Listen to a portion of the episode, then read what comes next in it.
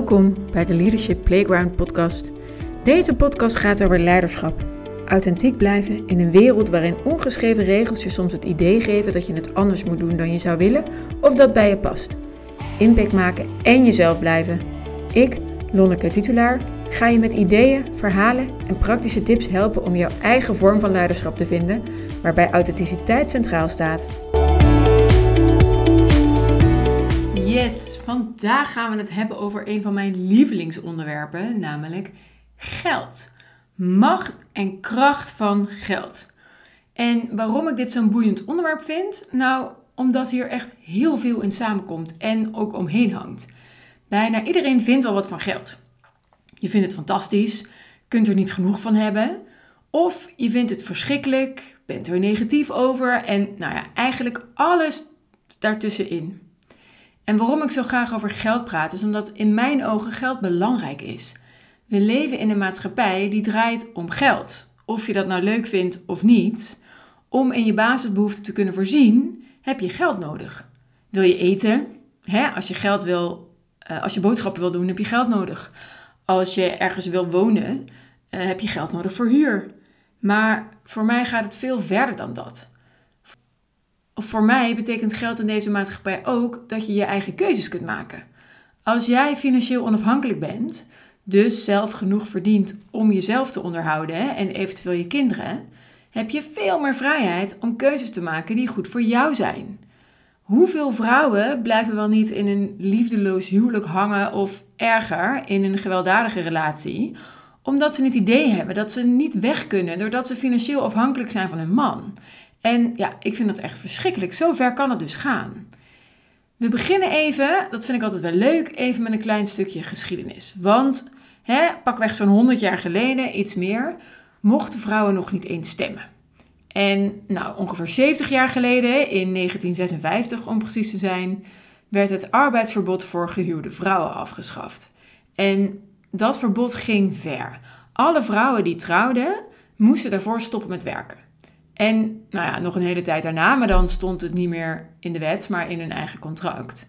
En vrouwen werden ook tot die datum, dus tot 1956, gezien als handelingsonbekwaam. Dat betekende dat ze bijvoorbeeld geen eigen bankrekening mochten hebben. Dus als zij iets erfde uit de familie, ging dat automatisch naar hun man. Die hoefde niet eens met haar te overleggen als ze er iets mee wilde doen. Bizar, hè? Maar ook bijvoorbeeld als er een huis of grond geërfd werd uit de familie, dan werd dat automatisch bezit van de man. De vrouw die had geen bezit, de vrouw was bezit. En het stoppen met werken heeft nog ja, heel lang nagezongen, nog steeds. Het stond misschien niet meer in de wet, maar bij vrouwen nog lang in het contract. Of hè, mondeling werd erop aangestuurd. En als het niet van de werkgever kwam, dan was het wel vanuit de vrouw zelf. Ik weet, mijn moeder zei altijd, toen mijn zus geboren werd, ja, toen is mijn moeder ook gestopt met werken. Dat was in die tijd gewoon zo, zegt ze er dan zelf over. En dan hebben we dus over het begin jaren tachtig. Ehm, heel lang was het heel normaal dat in een gezin de vrouw dus de zorg had voor de kids en het huishouden. Um, en de man had de zorg voor het inkomen. En je ziet dat die gedachte dus nog steeds bij veel huishoudens aanwezig is. Misschien hè, dat de vrouw wel werkt. Ik denk dat in veel gezinnen nu ze allebei werken. Maar vaak zie je nog wel dat de man de kostwinner is en de vrouw ja, het tweede inkomen heeft. Ehm, en zeker als er kinderen in het spel zijn. Uh, nog steeds gaat bijna 40% van de vrouwen minder werken of stopt helemaal met werken als er kinderen komen. En maar 8% van de mannen doet dit. En vaak wordt dan de redenering gegeven dat de man meer verdient. Dus Dat het logisch is dat de vrouw minder gaat werken. En op korte termijn snap ik dat wel. Hè, dan kijk je gewoon naar het inkomen en dan klopt dat. Maar wat de vrouw zich meestal niet realiseert, is dat er op de lange termijn veel meer wordt ingeleverd dan die uren, dan dat stukje inkomen. Want als je minder gaat werken, ja, dan doe je minder snel ervaring op. Je leert en je groeit langzamer. Um, je beperkt dan dus ook je eigen ontwikkeling en dus ook de groei en de kansen in je carrière. En waar ik overtuigd ben van de groei die je doormaakt als je moeder wordt of ouder, ik denk dat dat voor vaders ook wel geldt, um, is dat bij veel bedrijven nog niet iets wat meespeelt. Um, bedrijven zien dat vaak als iets negatiefs. En dat is echt ontzettend jammer. Maar het is wel de situatie waar we nu mee te dealen hebben. En als er dan na een aantal slopende jaren met jonge kinderen barstjes komen in die relatie en het eindigt uiteindelijk in een scheiding, ja, dan is de vrouw financieel de dupe van de keuze die toen meestal gezamenlijk is gemaakt. Want dat klonk toen zo logisch. Want nog een stukje statistiek. Zo'n 40% van de relatie strandt. Een vrouw gaat er dan gemiddeld 25 tot 30% op achteruit. Mannen gemiddeld 0,2%. Hè? En dan kunnen er wel allemaal argumenten komen van ja, maar alimentatie, bla bla bla. Maar dan blijf je afhankelijk. Dat is nog erger dan samen een keuze maken. Ehm, in mijn ogen dan, hè. Um, nou ja, en dan komen we weer bij het begin. Voldoende geld verdienen zorgt voor onafhankelijkheid. Het zorgt er dus voor dat je eigen keuzes kan maken. Dat je in regie blijft van je eigen leven. En ik vind dat echt super belangrijk. En dat begint met verantwoordelijkheid nemen. Verantwoordelijkheid nemen voor dit gedeelte van je leven, voor geld en voor financiën. Ehm, heel klein, heel simpel. Weten wat er elke maand inkomt en wat er elke maand uitgaat. En ja, ik vind het altijd verbazingwekkend, want als ik dat aan vrouwen om me heen vraag, dan hebben ze heel vaak dat inzicht niet. Van ja, ongeveer klopt het wel. En als jij echt bakken met geld verdient, dan denk ik, prima, weet je. Ehm, dan nog vind ik het zonde, maar dan snap ik, als je er geen zin in hebt, dat je dat misschien niet bijhoudt. Maar als jij toch hè, merkt dat je af en toe ja, wat krapper bent, of dat je eigenlijk nog meer of andere dingen zou willen doen met je geld, ja, ga dat overzicht dan eens maken.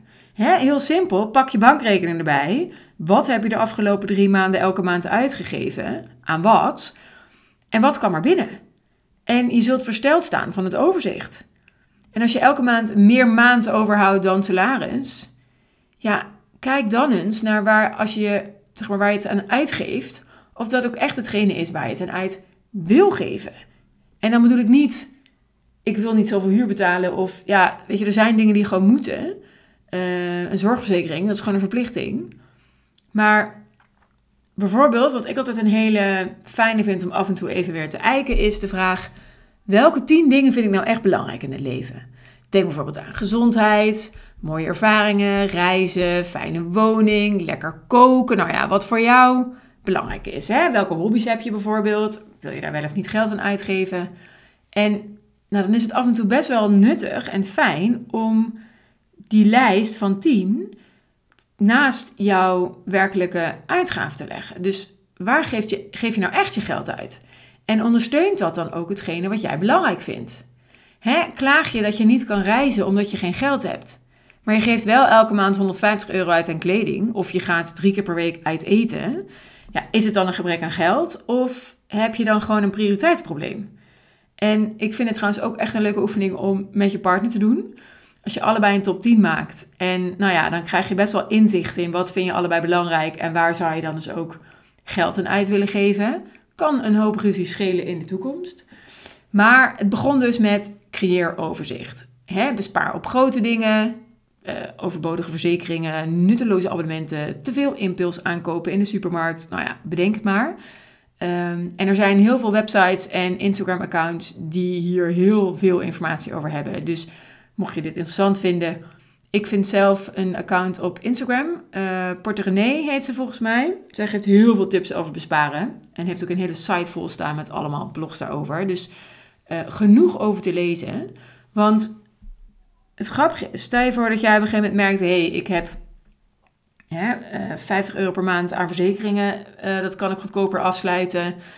of ik heb een sportschoolabonnement waar ik eigenlijk nooit gebruik van maak. Ik ga wel wandelen... Um, nou ja, whatever er tevoorschijn komt, wat je overhoudt, dat kan je gaan investeren. En hè, dat begint met buffer opbouwen, met op een gegeven moment ook echt uh, ergens instoppen, vermogen opbouwen. Want dan kun je echt keuzes gaan maken. En om te gaan investeren heb je niet per se heel veel geld nodig, want alle beetjes baten. Dat is echt zo. Als jij het al voor je krijgt om 100 euro te sparen en dat niet elke maand aan het einde terug te boeken op je spaarrekening. Of op je lopende rekening, dus van je spaarrekening. Waardoor je elke keer weer op nul komt. Dan ja, heb je echt einde van het jaar al meer dan 1000 euro spaargeld. Als je wasmachine dan kapot gaat, hoef je niet meer te zweten waar je hem dan vandaan gaat halen. Ehm, en ik denk ook, hè, daar zit ook die eerste. Veel hebben dat denk ik van thuis uit meegekregen. Zorg voor een buffer. Ehm, en ik bedoel gewoon spaargeld. Hè, wat ik zei voor die wasmachine die kapot gaat. Of, en misschien nog wel belangrijker, ook als je gewoon een keer denkt: ik heb geen zin meer in die baan. Ik sleep mezelf elke ochtend naar mijn werk. Of je bedenkt: hé, hey, maar ik wil eigenlijk wel graag het onderwijs in. En ik wil graag een zijinstromer worden. Maar dat betekent een dip in mijn inkomen. Ehm, voor al die dingen ehm, ja, is een buffer en ja, geeft gewoon heel veel vrijheid. Vrijheid voor die keuze.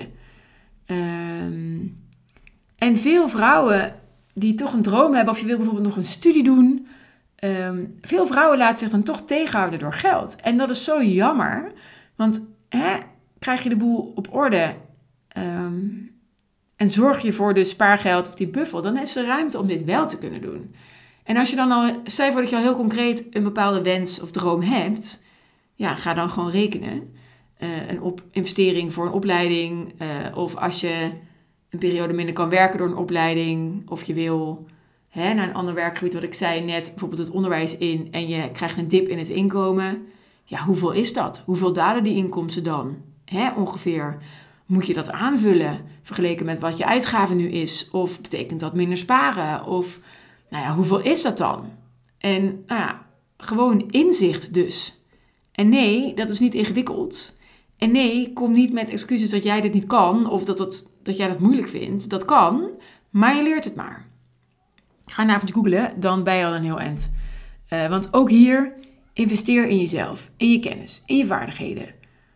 Want, en dat kan ook met geld, hè? Dus dat is nog een leuke. Als je geld hebt, dan creëer je ook op die manier weer vrijheid. Want ja, jij kan zelf gaan kiezen waar je je training in wil gaan doen, welke cursus je wil gaan doen. Dus niet alleen maar die trainingen die je baas je voorschotelt, uh, maar ook waar je gewoon blij van wordt, waar je ook voor jezelf echt iets aan hebt. Nou, en dit gaat nog over de basis. Hè? Het gaat over overzicht creëren en een buffer opbouwen. Dan heb ik het nog steeds over het grote geld, over um, um, meer verdienen, over weerstand ten opzichte van geld. Eh, want ik weet zeker dat ik waarschijnlijk met deze aflevering sommige van jullie al getriggerd heb.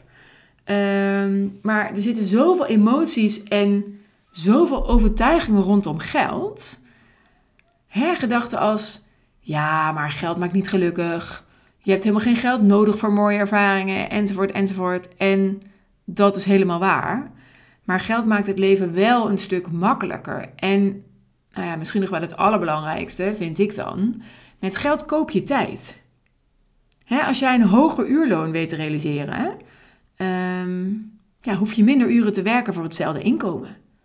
Als jij een goede spaarpot hebt of je hebt echt geïnvesteerd vermogen, ja, kan je eerder met pensioen. Of kan je misschien al eerder minder gaan werken. Dus, en tijd is in mijn ogen het allerbelangrijkste. Um, je kan dat er niet bij maken. Het komt niet meer terug. En nou ja, in mijn ogen creëert geld dus mogelijkheden voor jezelf om jouw tijd zo in te delen zoals jij dat wil. Ehm, en nou ja, ik zal in een volgende podcast ook ingaan op het fenomeen investeren. Want dat is, merk ik, iets wat vrouwen ook vaak ingewikkeld vinden. Ik snap daar niks van, beleggen en, en hoe werkt dat dan? Of ja, nee, dat doet mijn man, ik bemoei me daar niet mee. En dat is zo zonde. Um, Hè, ik moet dan altijd denken aan verjaardagen waar je weinig vrouwen hoort met de vraag: Goh, hoe gaat het met je vastgoed? Of hoe uh, lopen jouw aandelen? En dan zeg ik ook niet dat alle mannen daarmee bezig zijn. Um, maar het zou wel iets. Het is wel een heel erg basis iets om te leren waar je superveel aan hebt. Um, dus ik zeg werk aan de winkel. Want als er wel een mooi of mechanisme is, dan is het wel compound interest. En met geld kan je nog meer geld maken. Dus rijker worden zonder te werken. En nou ja, dat klinkt voor mij in ieder geval wel interessant. Want als het gaat om tijd, is dit wel weer een manier om tijd te verdienen. Ehm, en nou ja, dan hebben we het ook nog niet gehad over de relatie die je kan hebben met geld. Nou, dat is misschien dan nog een derde podcast. Um, nou ja, die doen we een andere keer. Ik wil het hierbij houden voor deze week. Um, misschien denk je, hé, hey, maar ik verlies nu wel een beetje de link met authentiek leiderschap. En nou ja, ik zie hem wel. En dat heeft vooral te maken met dat je persoonlijke financiën er gewoon in mijn ogen wel echt bij hoort. Ehm, keuzes kunnen maken die voor jou goed zijn. Ehm, keuzes kunnen maken omdat je niet afhankelijk bent van anderen.